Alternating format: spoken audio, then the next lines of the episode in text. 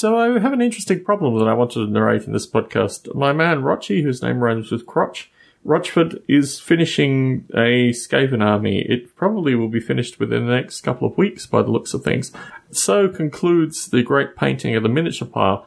I found about, well, I found the stash of German tanks last night. So I'm still finding little, little bits and pieces of the miniature pile, which will be reassembled and potentially sent on to a painter. Probably won't be Rochi because the difficulty associated with posting stuff internationally has just become part of my psychology. I was thinking about this very strongly with regards to the COVID period, that actually a lot of this stuff is just stuff that's happened over the COVID period. And a lot of my exhaustion and just dealing with these bits and pieces is just COVID. It's not relating to, I mean, it's a time frame more than it is a disease.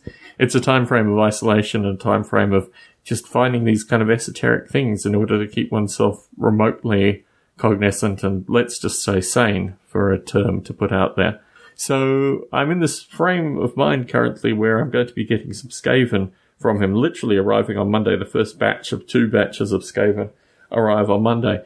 And I'm not really very, I don't know. I mean, I know Skaven is Skaven is Skaven, but I'm not really very cognizant of, I think it was 1987 when the first Skaven model started, maybe 1986 and they went through through to the early 90s of the models that I'm receiving, maybe to 2000, perhaps.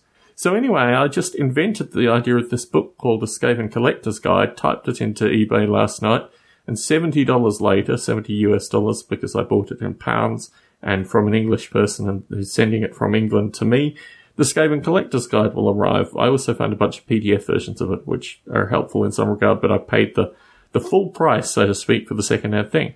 I think it was released in 2004 to 2006, which is really my time frame associated with Games Workshop products. Earlier, much earlier, obviously, but up until that point where they were still dealing with metal.